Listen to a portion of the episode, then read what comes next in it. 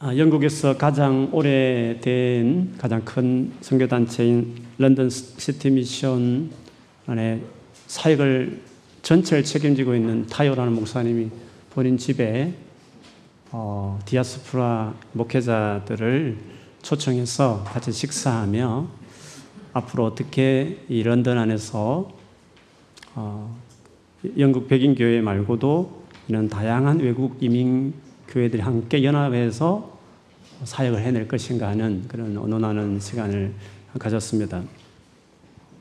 이 런던 시티 미션이라는 LCM이라는 단체는 영국에서 180년 된 어, 많은 사역자들을 풀타임 사역자를 두고 있고 또 자체 건물도 많이 소유하고 있는 진짜 어, 큰 단체라고 할 수 있습니다. 그러다 보니까 사역도 정말 다양하고 어, 그래서 사회 구석구석의 약자들을 위해서 어, 섬기고 봉사하는 많은 사역들이 이루어지고 있습니다.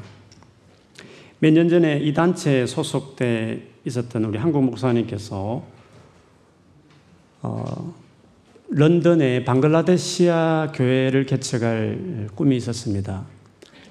런던에만 해도 방글라데시아 사람이 30만이 사는데 교회가 가톨릭 교회는 있겠지만 개신교회가 하나도 없다 그래서 그 교회를 개척하기 위해서 이미 믿는 그 개신교 몇 분하고 언론을 하면서 교회 개척을 준비하고 있었습니다. 아무래도 제일 중요한 게 예배 처소지 않겠어요? 예배당을 그 LCM이 소유하고 있는 그 방글라데시아 사람들 많이 살고 있는 그곳에 건물이 하나 큰 게 있었습니다. 그래서 주일에는 뭐 쉬지 않으니까 거기를 예배 처소로 하면 좋겠다 이렇게 생각했고 LCM 어, CEO도 최고 어, 대표자도 좋다고 그분도 디아스프라 선교에 관심이 많은 분이기 때문에 그렇게 하라고 이렇게 적극적으로 후원해 줬습니다. 그래서 막상 이제 그것을 하기 위해서 그 건물을 이미 에, 그 안에서 사역하고 있던 그 관계자들하고 이런 분을 협의하는 과정에서 그 LCM 직원들이 그걸 반대했습니다. 가장 큰 이유는 그 건물에서 그 방글라데시아 사람분들을 위해서 여러 가지 기술을 가르치는 학교를 거기서 건물에서 운영해 왔습니다. 근데 만일 이 건물에서 교회당이 세워지기 시작하면 그 방글라데시아 많은 분들이 생각하기를 아, 결국 예수 믿게 하려고 지금까지 이 일을 했구만 이렇게 생각할 수 있기 때문에 우리가 했던 모든 사역이 이미지를 흐릴 수 있다. 이것이 가장 큰 이유였습니다. 그 말을 듣고 이제 한국 어, 목사님은 아니 우리가 지금까지 이, 이 말을 이 일을 지금 수십 년을 해오고 있는데 해오는 목적이 궁극적으로 무엇이냐고 믿는 기독교 단체가 교회를 섬긴다고 하는 우리 단체가 결국 이런 일을 하는 궁극적인 목적은 예수를 전하기 위해서 우리가 하는 것 아니냐고. 그럴 거 아니 같으면 사회에 많은 기관들이 그냥 하듯이 똑같이 하는 것밖에 되지 않겠냐고. 교회를 세우는 것이 귀한 일인데 지금까지 잘 사역했으니까 그걸 기점으로 해서 교회를 어, 주일날 비어 있는 공간에 쓰면 좋지 않냐고 해서 여러 가지 이렇게 옥신각신한 이야기했다는 소식을 들었습니다. 그래서 이 멀시 사역을 하는 이 긍휼 사역과 복음을 전파하는 사역에는 언제나 균형을 갖는 게 정말 중요합니다. 영국 교회는 긍휼 사역을 아주 잘 해 오고 왔고 오랫도록 그렇지만 복음을 직접적으로 전하는 것에는 언제나 조심스러워합니다. 너무 개인적인 프라이빗을 존중하다 보니까 예수를 직접적으로 전하는 것은 상대에게 불쾌하게 하는 행동이기 때문에 그래서 토돌러 클럽을 하더라도 잔뜩 놀리다가 잠시 성경 구절을 이야기하고 마치는 이런 식으로 정말 조심스럽게 접근하는 식으로 해서 복음 전파하는 것을 신중하게 생각하는 것이죠. 물론 우리가 복음을 전할 때 무례하게 전하면 안 되는 것은 당연한 일이지만 그렇다고 해서 내가 이미 친분을 오래 쌓아온 사람들에게만 복음을 전한다고 한다면 그러면 낯선 사람에게는 전혀 복음을 전할 수 없다는 말이 되지 않겠습니까? 그리고 솔직히 저도 그렇지만 친분을 오래 쌓아온 사람들에게도 우리가 복음을 전하지 못하고 살아가는 경우가 얼마나 많이 있습니까? 어쨌든 우리에게 중요한 것은 성경은 우리에게 무엇이라고 말하는가 중요합니다. 해외에서 오래 살다 보면 길에서 복음을 전하는 일을 무례하다 이런 생각을 합니다. 왜냐하면 그게 영국의 문화가 자기 몸에 들어왔기 때문에 그렇습니다. 그러면 성경에서는 뭐가 말하느냐가 중요하지 않겠습니까? 중요한 것은 성경에서 말하고자 하는 것인데 오늘 바울의 말씀을 보면서 그 부분을 좀 같이 생각하고 싶습니다. 2주 전에 이 앞 본문을 같이 나누면서 제일 강조했던 말이 바울의 그 겸손하게 했던, 겸손한 태도로 사역했던 그 모습을 같이 많이 나누었습니다. 여러분 기억하십니까? 겸손. 기억하십니까? 어, 예, 대단하십니다. 그렇죠. 겸손이라고 할 때는 그냥 자기를 낮춘다. 이런 태도의 의미가 아니라 빌립보서 2장 5절에서 11절까지 겸손은 이것이야 라고 바울이 예수님의 그 모습을 시적으로 표현하는 그 구절에서 겸손을 잘 설명하고 있죠.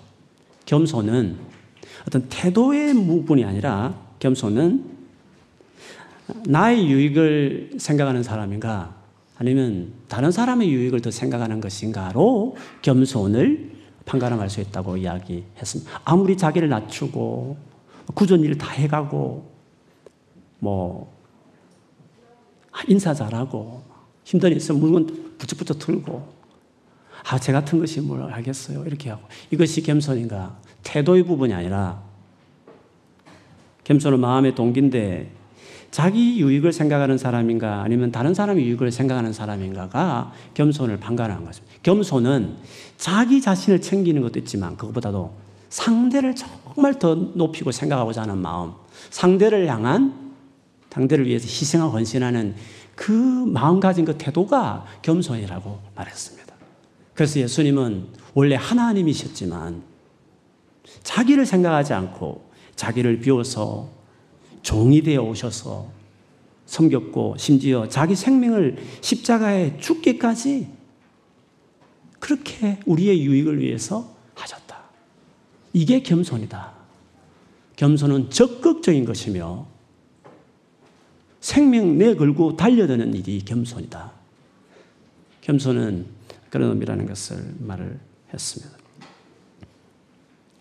그 모습은 마치 다른 사람을 위해서 뭔가 수고하고 애쓰는 것인가 긍휼 사역과 비슷할 것입니다. 다른 사람을 섬기고 봉사하고 위하고 그 태도니까 멀시 사역이라고 말할 수 있죠. 예수님에게도 그 모습이 복음서를 받아 얼마나 약하고 힘든 사람들을 먹이고 치유하고 친구가 되어줬는지 여러분 우리가 잘 알고 있습니다. 바울도 그런 겸손한 삶을 살았죠. 근데 이런 겸손한 삶을 살면서 동시에 바울이 정말 열심히 했던 것이 뭔가? 아니, 이런 겸손한 삶을 늘 살면서 그의 삶의 타스크로 여겼던 삶에 중요하게 여겼던 일이 뭔가? 그것을 우리가 놓칠 수 없는 거죠. 오늘 읽었던 본문에서 좀 길은 본문이긴 하지만 찬찬히 읽어보면 바울이 자기가 그 에베소에서 3년을 있으면서 뭘 했는지를 자기 삶을 겸손이라는 표현을 한 다음에 실제로 일에 있어서 내가 무엇을 했는지를 오늘 본문에 장황하게 설명을 사실 했어요. 그 내용을 조금 다시 살펴보면 20절에 보면 전파였습니다. 가르쳤습니다. 21절에 보면 선포하였습니다. 25절에 가면 사람들에게 하나님의 은혜의 복음을 전파하는 일을 다 마칠 수만 있다면 27절에 내가 하나님의 모든 뜻을 여러분에게 전해 주었다. 이런 고백을 통해서 보면 바울이 정말 그 에베소 성도들을 위하고 그들의 유익을 위한 삶으로 다 바치면서 겸손한 삶으로 살면서 그가 실제로 힘썼던 것은 하나님 말씀을 전하는 복음을 전파하는 것을 이게 구구절절히 다른 모양으로 다른 단어를 쓰면서까지 열심을 다했다. 그렇게 이야기하고 있습니다. 여러분, 우리가 교회 이렇게 생각하면, 교회가 해야 할 일을 생각하면 많은 것들을 생각할 수 있습니다. 우리 각자 다, 각자마다 교회는 이런 일을 해야 돼. 이런 생각들을 하지 않습니까? 교회가 해야 될 제일 중요한 사역이 무엇이라고 생각하십니까? 다르게 말하면 교회가 아닌 단체에서 하는 거 말고 교회만이 할 수 있는 다른 단체도 하고 있는 거 말고 다른 단체에서 할 수 없는 이건 교회만 할 수밖에 없다고 말할 수 있는 그게 교회가 중요한 일 아니겠습니까? 교회란 이 기관만이 할 수 있는 제일 중요한 일이 무엇이냐라고 생각해 볼 때 그때 우리는 교회가 제일 중요한 사역이 뭔지를 생각할 수 있을 것입니다. 교회만이 할 수 있는 다른 단체에서 할 수 없는 중요한 일 중에 하나는 예배라고 말할 수 있겠죠. 그렇죠? 하나님 그분을 향하여 하는 최고의 행위, activity는 예배죠. 다른 단체에서 그걸 하는 건 아니지 않습니까? 그런데 사회를 향해서 혹은 어떤 인간관계 안에서 인간을 향하여서 교회가 할 수 있는 제일 중요한 사역이 있다고 한다면 뭘까요? 흔히 생각할 수 있는 것이 구제일 수 있습니다. 그렇지 않습니까? 약국 힘든 사람들을 돌아보고 여러 가지로 물질이든지 뭐 심적이든지 뭐 육체적인 병이든지 도와주는 구제와 치유 사역이 예수님처럼 그 일이 있을 수 있을 것입니다. 아니면 사회의 불의에 대해서 참지 않고 정의, 어떤 정치적인 어떤 그것에 열심을 가지고 이 사회, 사회 개혁과 정의를 어, 실천하는 뭐 그것이 교회가 해야 될 이 시대의 중요한 일이다. 중요한 사역이다라고 말할 수 있습니다. 근데 여러분 한번 생각해 보시면 그게 중요합니다. 그리고 우리 모두 관심을 가지고 기도하고 또 각자 해야 되죠. 그런데 구제라는 것은 정부도 합니다. 그리고 시민단체 가운데 가난한 사람을 위해서 돌보는 많은 일들을 사실 하고 있습니다. 교회도 물론 또 하지 못하는 부분을 찾아서 해야 되기는 맞습니다. 그러나 구제라는 것은 교회만 하는 사역은 아닙니다. 이렇게 복지가 잘 되어 있는 유럽 같은 경우는 정부가 그 일을 많이 커버합니다. 교회의 제일 중요한 사명은 구제다. 글쎄요. 정의를 실현하고 하는 부분도 얼마나 많은 분들이 정치에서 사회각층에서 시민활동을 하면서 이 사회의 부정을 고발하며 언론이든 어디든지 그것을 위해서 열심히 뛰고 있지 않습니까? 교회만이 할 수 있는 일이 뭘까요? 국제적으로 NGO 활동에 다 거의를 합니다. 어떤 어떤 나라에 대해서든지 뭐 구제든지 그 나라를 어떤 시스템 사회적인 기반을 세우기 위해서 얼마나 많은 애쓰고 노력을 물질과 인력이 가면서 그걸 하고 있습니까? 만일에 구제나 사회정의나 이런 것이라고 한다면 차라리 NGO가 더 나을 것입니다. 교회만이 할 수, 할 수 있는, 절대로 정부가 할 수 없고 NGO가 할 수 없는, 아니, 하면 그건 불법이 되는 일이 뭡니까? 교회만이 할 수밖에 없는 일이 뭡니까? 그거는 복음을 전파하는 것입니다. NGO에서 복음을 전할 수 있습니까? 물론 많은 선교사님들이 관련돼서 복음을 전하지만 공식적으로 하면 그건 불법입니다. 그래서 교회의 제일 중요한 사명이 뭐냐고 말했을 때, 이 모든 것도 다 교회가 하지만, 그러나 그 중에 정말 중요한 것이 뭐냐고 말했을 때, 오늘 바울이 보여주듯이 결국에는 여러 가지 모양과 방식으로 정부가 해줄 수 없고 NGO가 해줄 수 없고 시민단체가 해줄 수 없는 제일 중요한 일은 메인 사역처럼 할 수 있는 일이 있다고 한다면 그것은 예수 그리스도를 전하는 하나님 말씀 복음을 전하는 일이 가장 큰 일일 것입니다. 만약 우리들 가운데 지금 예수를 믿지 않지만 어느 날 교회에 관심이 있어서 교회를 한번 가볼까 혹은 주변에 믿는 내 친구가 야 같이 교회 가자 했을 때 교회를 따라 왔다 칩시다. 아직은 믿지 않지만 뭔가 교회에 관심이 있어서 오시는 분이 있다고 한다면 우리 가운데 계시겠죠. 우리 가운데 제일 귀하고 소중한 분이라고 저는 개인적으로 생각을 해요. 그런 분들이 교회를 나오면서 기대하는 것이 있다면 무엇일까요? 무엇을 기대하면 그분이 오실까요? 다는 안 그렇지만 이 비싼 런던에 유학을 올 정도면 경제적으로 그렇게 어려운지는 않을 것입니다. 그분들이 교회 와서 뭐 구제를 받고 싶고 뭐 배가 고파서 좀 먹을 것을 좀 교회에서 주시면 어떻게 기대함으로 그분들이 오시겠습니까? 아니면 공부하는 게 너무 힘드니까 공부하는 도움되는 소스나 뭐 정보를 얻기 위해서 그분들이 우리 교회를 오시겠습니까? 아니면 너무 외로우니까 놀 데가 없어서 이 주말에 이 한강 같은 줄 오후 시간에 교회를 그분들이 오시겠습니까? 그분들이 왜 교회를 온다고 생각을 어, 하십니까? 물론 뭐 한국 사람이 그립고 그래서 한국이 그리우니까 한국 사람이 많이 모이는 곳이기 때문에 외로워서 올 수 있죠. 그런데 사실 교회를 나오는 진짜 이유가 있다고 한다면 교회만이 가지고 있는 뭔가 종교의 힘, 뭔가 신앙적인 어떤 어떤 힘, 뭔가 그런 것들을 여기서 뭔가 교회에서 과연 내가 얻을 수 있을까라는 기대한 마음으로 오는 동기가 많이 있을 것입니다. 너무 외롭고 스스로 삶이 컨트롤이 안 되고 너무 심해져서 삶이 불안하고 불면증에 시달리고 거기에는 우울증에 시달리면서 막 공부하는 게 너무 스트레스 받고 어려우니까 교회 가면 잘 모르지만 어떤 신앙을 가지면 그 믿음의 어떤 신앙의 힘이 내게 이걸 좀 도와줄 수 있을까? 그런 동기가 있어서 오시는 것이 많이 있지 않을까요? 한국 사람이 그리면 뭐 굳이 교회 오겠습니까? 펍에 가도 있을 거고 어디 가도 있고 뭐 한인 사회 가도 있을 것이고 한인 동아리 같은 데도 가도 한국 사람은 많이 있을 것입니다. 그런데 이 주말에 한것 같은 이 귀한 오후 시간에 그래도 이렇게 계속 이렇게 마음을 가지고 온다고 한다면 교회만이 가지는 다른 단체 없는 교회만이 뭔가 줄 수 있는 신앙의 어떤 힘을 그것이 나를 좀 도와줄 수 있을까? 그런 마음이 있어서 오시는 분들이 있을 것이라 저는 생각합니다. 그런데 여러분 그 신앙적인 힘이라는 게 뭡니까? 그 신앙의 힘이라는 게 그 뭡니까? 오래 교회를 오래 다니는 분들은 아십니다. 그 예수 그리스도와의 관계입니다.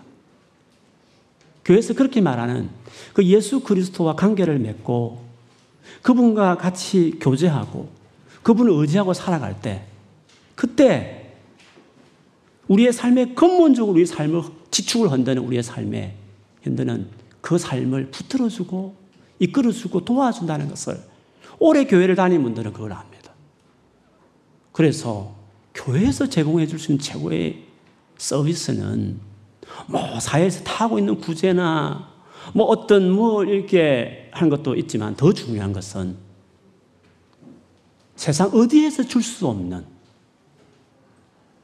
그것이 간접적으로 할지 모르겠지만 메인이 될 수 없는 복음.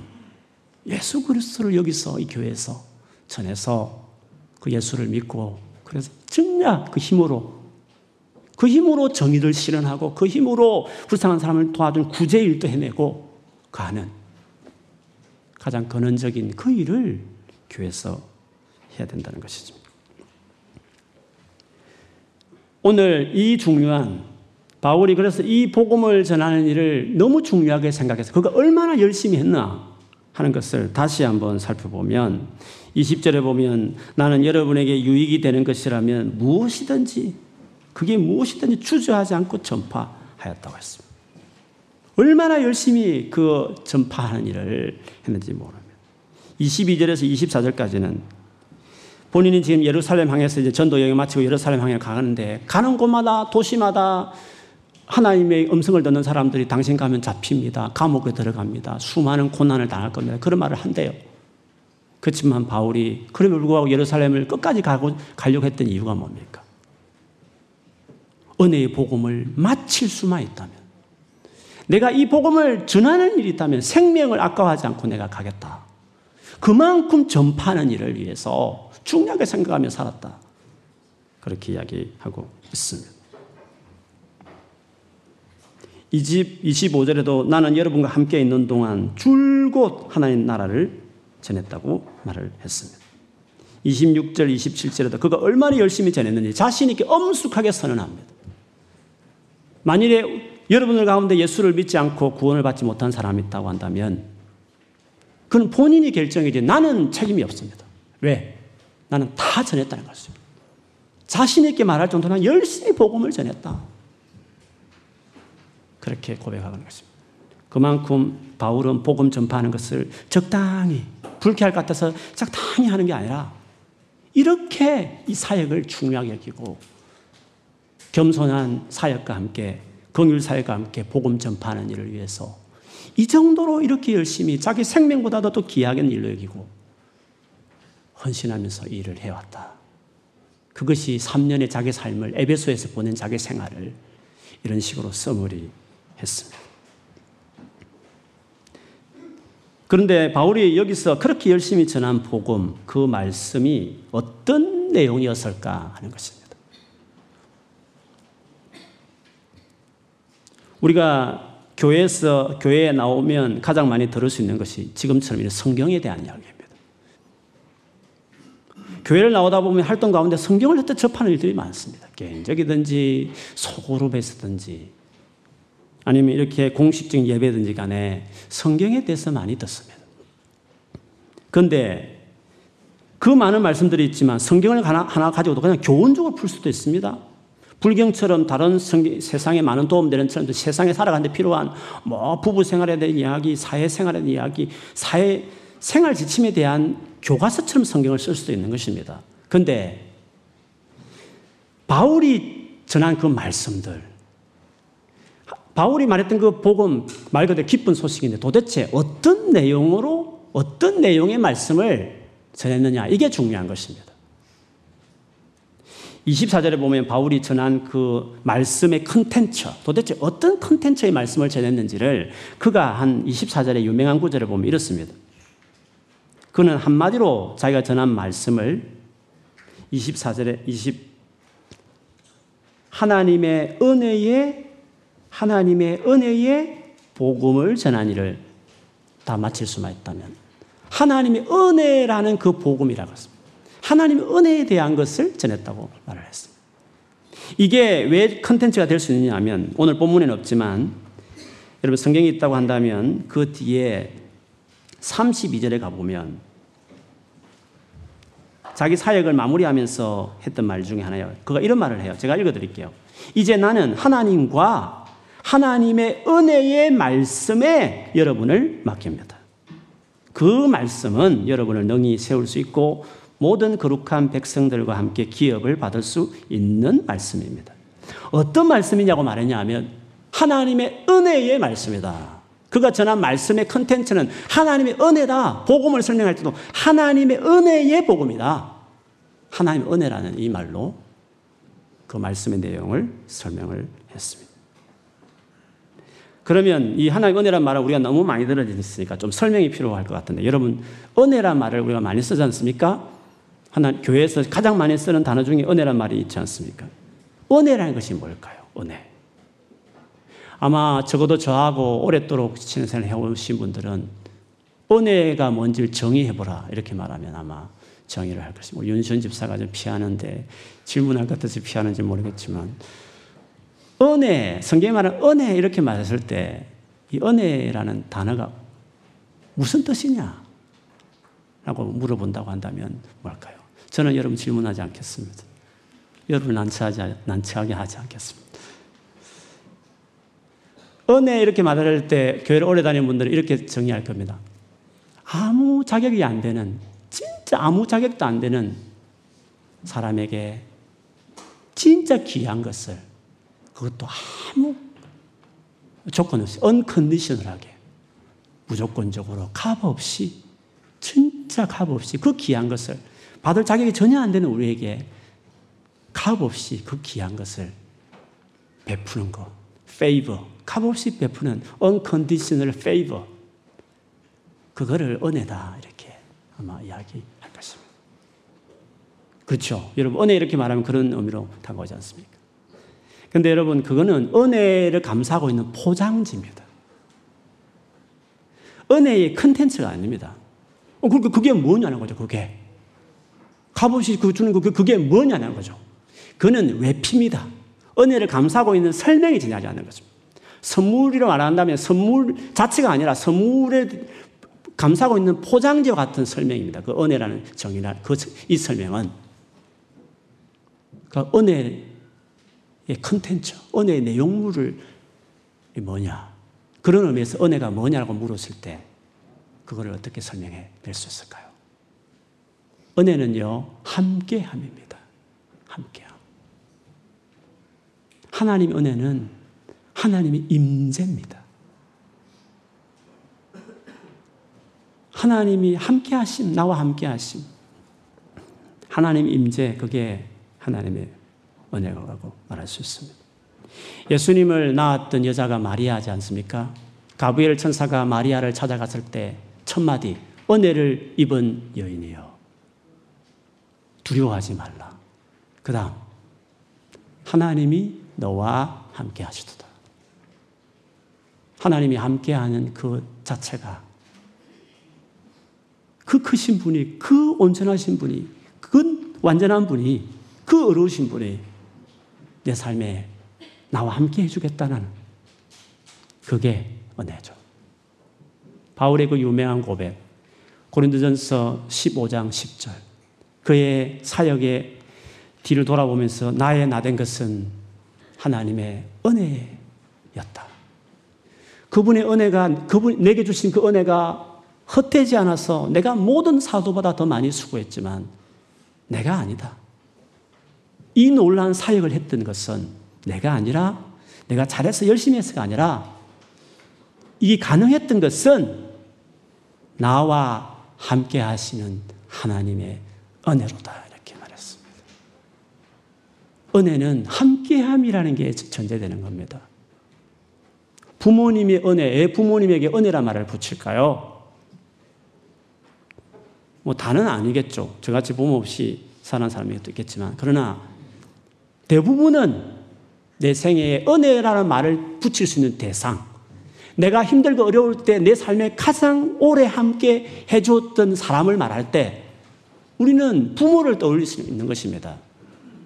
그래서 우리는 부모님의 은혜 이런 말을 써요. 그분이 우리 삶에 함께 해주셨다는 거죠. 힘들고 어려울 때. 그래서 은혜를 정의 내릴 때, 이제는 왜 피를 설명해야 게 아니면 컨텐츠를 말할 때는 함께 한다. 함께 해주신다. 모든 힘들고 어려운 순간에도 나와 같이 한다. 그러면서 내 문제처럼 여기고 도와주신다. 그래서 우리에게 뭐 도와준 것 있죠. 하나님께서 뭐 기도 응답도 해주시고 뭐, 뭐 해주시겠죠. 그러나 그렇게 해주기 위해서 먼저 선행되는 것이 있다면 그분이 내 삶에 함께 하는 겁니다. 함께함. 함께 해주는 거. 함께 하면서 그분 여러 가지 이렇게 해주는 거. 그 은혜 안에 다 들어가는 부스러기죠. 그러나 제일 중요한 것은 그분 자체가 내 삶에 같이 있어주는 거. 함께함. 그게 은혜라고 말할 수 있습니다. 그래서 우리가 기독교가 은혜의 종교라고 말하는 이유가 뭡니까? 하나님께서 그 완전 하나님께서 우리와 함께 하시기 위해서. 일이 망가지고 이렇게 대먹지 못하고 이렇게 사랑도 없고 이렇게 의지도 약하고 문제투성인 우리와 함께 하려고. 우리를 당신의 자식 삼겠다고. 우리를 영원히 떠나지 않고 우리 생에 같이 하고 싶어서 그래서 그 문제를 해결하려고 우리의 그 죄악을 당신이 아들이, 하나밖에 아들이, 당신 자신이 십자가에 죽어가면서, 피 흘려 죽어가면서 돌아가신 것이 뭡니까? 천국 티켓팅 하나 만들려고 돌아가신 겁니까? 우리와 함께 하고 싶었어. 우리와 함께 하고 싶었어. 함께 하고 싶어서 그 일을 하신 것입니다. 그 십자가가 은혜의 클라이맥스인 것입니다. 얼마나 함께 하고 싶어 하는 분이실까? 그 하나의 열망을 알게 하는 그렇게 해서 그 예수를 믿은 사람들에게 주어진 최고의 은혜는 뭡니까? 그분이 내 삶에 오시는 겁니다. 그분이 나와 같이 함께 살아가는 것입니다. 그게 은혜인 겁니다. 뭐 문제가 해결되든지 안 되든지 내가 원하는 소원이 이루어지든지 안 이루어지든지 관계없이 하나님이 내 삶에 같이 하고 그 삶을 시작하는 것. 그게 은혜다. 라고 말할 수 있습니다. 왜 그렇게 말할 수 있냐? 오늘 본문에 보면 다른 구절에 보면 21절 같은 데 보면 구체적으로 이렇게 설명합니다. 유대인과 그리스, 그리스인들 모두에게 회개하고 하나님께 돌아올 것과 하나님께 돌아오라고 말하는 이유가 뭡니까? 돌아오는 게 함께 하기 위해서 하나님은 자기 아들을 목숨 바쳐서 구원하셨지만 우리 편에 요구하는 것입니다. 같이 하자는 것입니다. 회개라는 것은 그런 겁니다. 그냥 잘못한 거, 그 눈물 짜면서 하면서 후회하는 게 회개가 아닙니다. 회개의 근본적인 정신은 하나님이란 대상을 향해 가는 것입니다. 자기 잘못을 뉘우치는 세상에 안 믿는 사람도 많이 있습니다. 반성하는 사람 많습니다. 그게 회개가 아닙니다. 회개는 하나님께라는 그 대상에게 가는 것입니다. 그분과 함께하기 위해서 내가 돌이키는 행동인 것입니다. 그리고 그분과 하나 되게 하기 위해서 예수님 돌아가셨으니까 그 예수 그리스도를 믿는 것입니다. 그것이 하나님과 완전히 하나 될 수 있기 때문에. 그래서 바울이 전했던 은혜의 복음을 풀어설면 하나님께 돌아올 것과 그분 앞에 완전히 하나님과 하나 되기 위해서 예수를 믿을 것을 바울이 그렇게 전했다. 그게 은혜의 복음의 제일 중요한 내용이라고 말할 수 있습니다.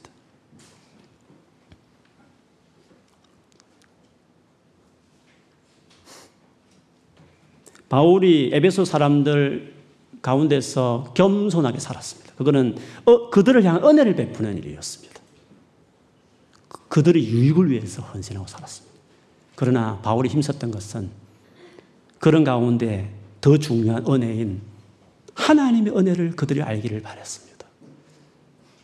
하나님이 그들의 생에 같이 하면서 그들을 도와주는 이 은혜를 경험하게 하기 위해서 스스로 은혜를 실천하는 겸손의 삶을 살았지만 그러나 더 힘썼던 것은 하나님의 그 은혜를 알게 하기 위해서 그 은혜의 말씀을 전하는 일을 열심히 했다. 그것이 에베소 교회에 3년 동안 했던 바울의 생활이었다. 이 말하고 있는 것입니다. 저는 우리 꿈 있는 교회가 정말 은혜로운 교회가 되었으면 좋겠습니다. 우리가 힘들 때 진짜 함께 해주는 거. 은혜는 함께 해주는 것입니다. 그들과 같이 해주면서 같이 들어주고 이루어주는 그런 교회 있지 않습니까? 서로 안에 favor가 있는, favor를 주고받는 그런 성도의 관계. 이 은혜로운 교회죠.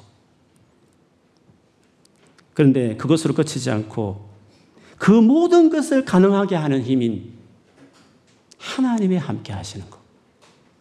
하나님이 함께 해주시는 것, 내 삶에.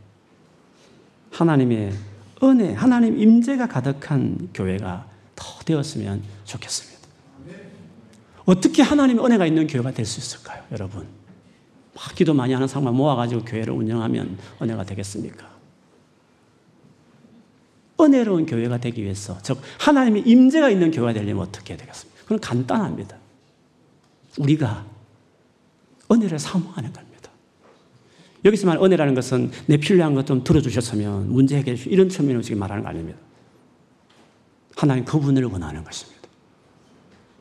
그분이 내 삶에 같이 해주셨으면 내가 그분과 같이 살았으면 내가 이렇게 힘들게 공부하는데 여기에 하나님이 같이 해주셨으면 내가 이런 인간관계에 내가 엄청난 상처 있고 힘든데 여기에 하나님이 좀 함께 해주셨으면 내가 앞으로 해야 될 수많은 계획이 있는데 하나님이 그 자리에 하나님과 함께 일을 좀 같이 해주셨으면 하나님이 함께 하신 그 은혜를 간절히 구하면 하나님은 함께 해주십니다. 여러분, 이 순회에 가보신 분 알겠지만 순회에 가서 더 은혜가 되는 이유가 뭡니까? 그거는 우리가 더 사모하니까 그렇게 되는 것입니다. 매일 주일 예배를 그렇게 사모하고 그, 어, 수련회처럼 예배 전에 일찍 와서 기도로 준비하고 예배 끝날 것 때문에 마지막까지 정말 기도하면서 하나님을 찾고 이러면 매주마다 은혜가 될 겁니다. 매주마다 놀란 일이 날 것입니다. 근데 딱 설교 끝나면 그때부터 카톡을 하긴 하고 지금도 카톡 보는 분이 계신지 모르겠습니다. 도대체 왜 지금 우리가 지금 뭐 하고 있는지를 모르는 겁니다. 그 한 시간 반, 두 시간 가까이 되는 것을 못 참았어. 페북 돌리고, 인스타그램 답 달고, 카톡 주고받고, 또 온 거 예배 전에 했는데 또 확인하고 또 답 주고. 처음 온 분들은 여러분 이해하십시오. 우리는 예배의 생명 거는 교회입니다. 그 카톡이 절제 안 되면 저, 저처럼 안식을 때 카톡을 아예 지워버렸대. 지워버리십시오. 할 일이 없더라고요, 카톡을 지우면. 사역 때문에 할 수 없이 고민 고민하다가 지금 제가 그 그룹에는 잘 안 들어가려고 하면 중요한 리더십 외에는 하도 제가 언제 카톡의 무례함에 대해서 한번 글을 쓰려고 그래요. 올리면 다 봐야 된다는 거죠. 허락도 없이 끼어들어서 말하듯이 자기 말을 끼어 넣고 말. 인간관계 대화 중에 그런 일이 얼마나 무리합니까? 내가 말하는데 빨리 와서 들어 확인을 해. 허락도 없이 푹 글을 보내고 저는 어떤 예공 목사님이 저에게 은혜로운 뭐 영상 편지 이런 거 보내고 제가 정커 메리하고 보내지 말라 그랬어요. 짜증난다 그랬어요. 깊이 묵상하면서 은혜를 받는 거지. 그, 야, 글, 글 하나 온다고 이렇게 사진 온다고 이렇게 영상 올라온다고 되는 게 아니죠. 허락을 받고 올리든지. 참 무례해요. 카톡에는 한 가지 때문에 다른 거는 말 한마디 붙이면 무리하고 기분 나빠하면서 카톡은 다 봐줘요.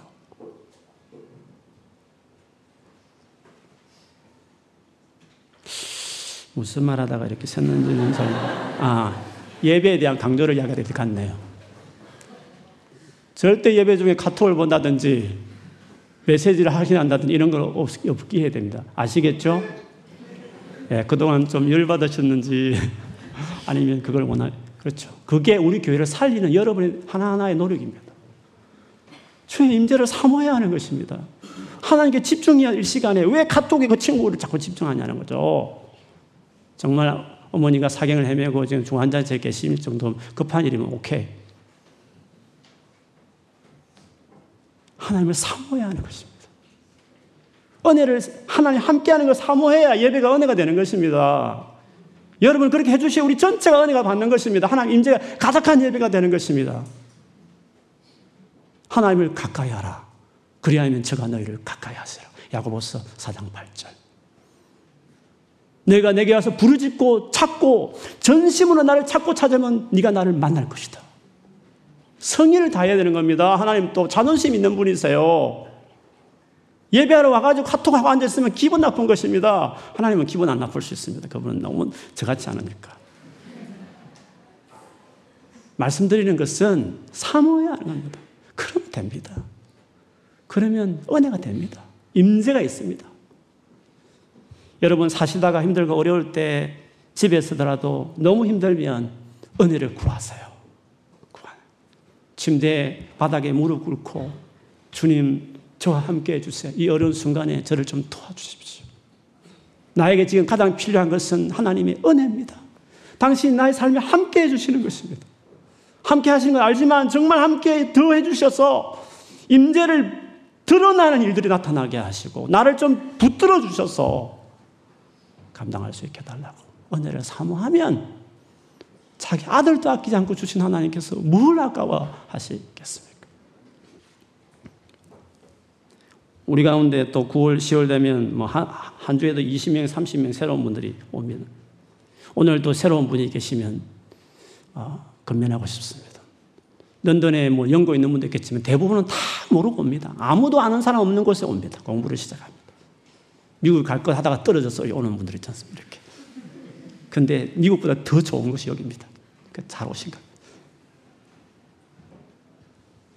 어떻게 공부할까? 내가 어떻게 살아갈 수 있을까? 불안할 수 있겠죠. 한 가지 방법이 있습니다. 교회에 정착하는 것입니다. 교회가 은혜를 경험하고 제공하는 세우신 곳이니까. 교회에 만일 정착하지 못하면 유학생활 내내 힘들 것입니다. 이런 식입니다. 바쁘면 앞에 영국교회 가고, 너무 바쁘면 또 제끼고, 어, 왔다 갔다 이렇게 교회 정착 없이 그냥 인터넷 보면서 예배 듣고 그걸 자기가 예배 드린다는 거죠. 그런 식으로 유학생을 하게 되면 아마 피폐해질 겁니다. 그래서 에세이 좀 더 써내고 점수는 더 받을지 모르겠습니다. 그러나 우리에게 중요한 것은 마음의 강함입니다. 그게 허약해진다니까요. 그래서 세상에 이런들의 유혹에 쉽게 넘어가고 방학이 오기만 기다리면서 방학 오면 피폐해진 몸으로 급히 한국을 돌아가는 겁니다. 그 실컷 놀고 또 오고. 그래서 유학생을 보내는 겁니다. 그러나 교회에 딱 정착하면 이 교회 안에서 하나님 믿음의 이 동력자들 같이 하나님의 은혜를 구하고 하나님과 함께 공부해내고 일해내고 아이를 키워내면 힘들어도 그 감당이 되는 것입니다. 그래서 우리 교회가 아니더라도 자기 맞는 교회 혹시 또 이렇게 쭉 돌아보지 않습니까? 돌아다가 있으면 딱 거기 정착해서 빨리 정착해서 은혜를 막 그것에서 사모하고 그렇게 하시면 해냅니다. 충분히 해낼 수 있습니다. 멋지게 신앙생활 해내고 공부도 일든지 잘 해낼 수 있습니다. 은혜가 나를 나대게 하는 것입니다. 장래의 나를 나대게 하는 것은 하나님이 나의 삶에 함께하는 그 은혜가 나를 나대게 하는 것입니다. 은혜를 사모하고 은혜가 넘치는 한 분 한 분 되시기를 주의 이름 축원합니다. 아멘. 우리 같이 기도하겠습니다. 우리 한 가지 놓고 간절히 기도하십시다. 오늘 이 말씀 다시 생각하면서 하나님 내게 은혜를 주십시오. 내가 지금 이러이러한 상황에서 가장 갈급히 필요한 것은 눈앞에 닥친 이 문제나 불안함을 해소하는 것 넘어서서 그 모든 것을 가능케 하실 하나님 당신이 내 삶에 필요합니다. 교회를 처음 오신 분일지라도 주님 하나님 당신이 나의 삶에 같이 해주십시오. 오래도록 모태신앙을 해왔지만 그냥 습관적으로 쫓아오는 분 계시면 진짜 이렇게 막막한 혼자 떨어진 이 외국 생활에서 진짜 신앙을 내 신앙을 한번 가질 수 있도록 하나님과 함께 내가 개인적으로 하나님과 함께 살아가는 은혜의 신앙생활을 여기서 내가 할 수 있도록 주여 내가 가장 바라는 것이 당신을 향한 이 갈망 이 갈정 주님 얼굴을 구하는 은혜를 사모하는 것입니다 주님 나와 함께 해달라고 은혜를 더 사모하며 당신을 찾겠습니다. 주여 내 삶에 내 학업에 내 일터에 나의 가정에 이 어려운 순간에 하나님 당신이 필요하다고 도와달라고 함께 해달라고 우리 같이 은혜를 구하면서 소리내어서 우리 같이 기도하겠습니다. 하나님 아버지 우리가 여기 왜 앉아 있습니까? 우리가 예배할 때마다 주님을 향해서 가장 우리가 기도하는 제목이 있다면 그것이 무엇이겠습니까? 사연들이 다 많고 어려운 문제가 한두 가지 아니고 이 문제 해결하면 또 다른 문제 닥치는 것이 이 산을 넘으면 또 다른 산이 보이는 것이 우리의 인생인데 문제 해결에 급급하고 어려움에 허겁지겁하면 우리는 평생을 힘들며 살아갈 것입니다.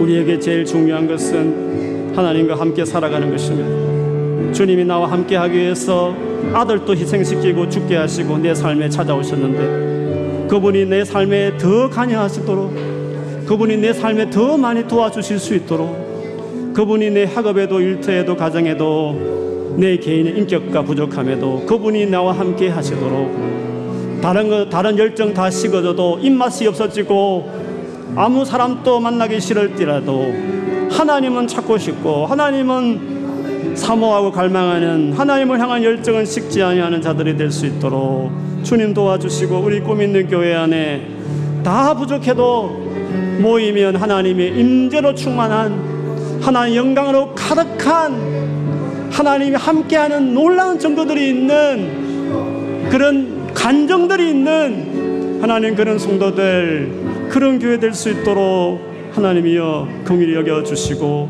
오늘 이 시간에도 하나님께서 임재하셔서 은혜를 베풀어 주시옵소서.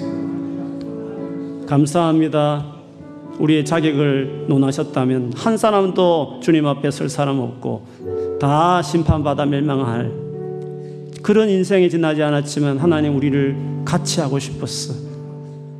정말 자기 아들을 희생시켜서라도 우리 문제 당신이 해결해서라도 우리와 같이 하고 싶은 은혜로운 하나님이셔서 지금도 우리의 삶에 같이 하시고 싶고 더 하고 싶어 하시는 하나님이셔서 감사합니다. 우리가 이분을 찾지 않으면 누구를 찾으며 사모하지 않으면 이분을 사모하지 않으면 도대체 누구를 사모한다는 말씀입니까?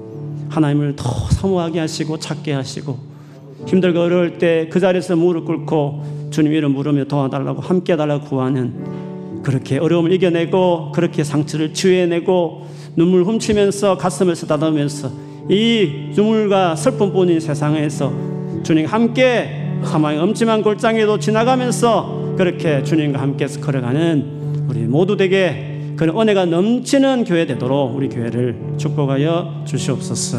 예수님 이름으로 기도합니다. 아멘.